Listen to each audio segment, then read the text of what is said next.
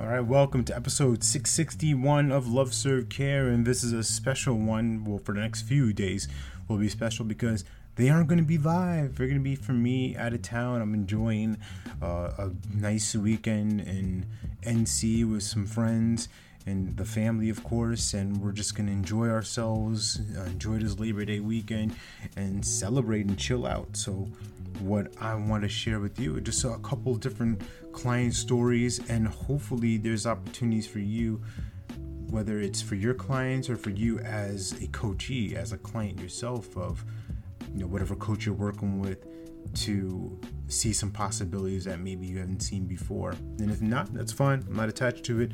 I want to share these stories because I think they're relevant. And this story is about a client I'm working with currently and their a challenge they, they were having with collaborating with someone else to, to put together a program. And you know, without giving out too much of the information away, right? You want to protect the confidentiality.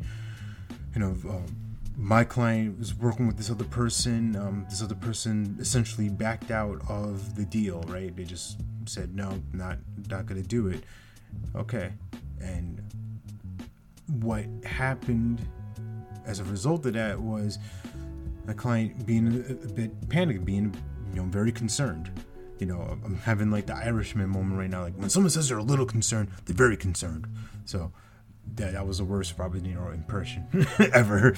anyway, my client's concerned, they're worried, and um, they basically came to this conclusion that without this other person, this program and this group is is potentially doomed because they are not the quote unquote expert in this field.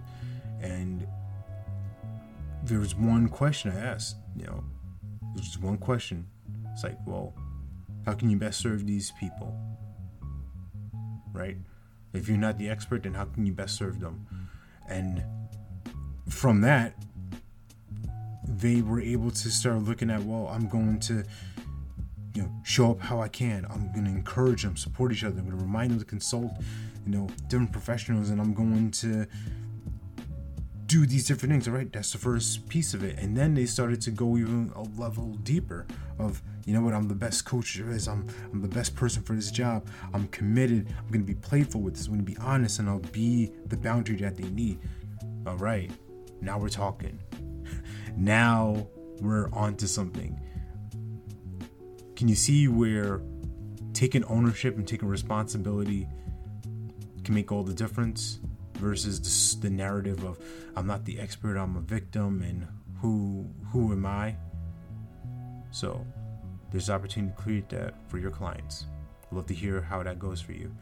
Remember, you're born to live your life with abundance. You're the master of your future, you control your freedom, and you have complete dominance of your thoughts, your emotions, and your habits. Take care. God bless. Stay blessed.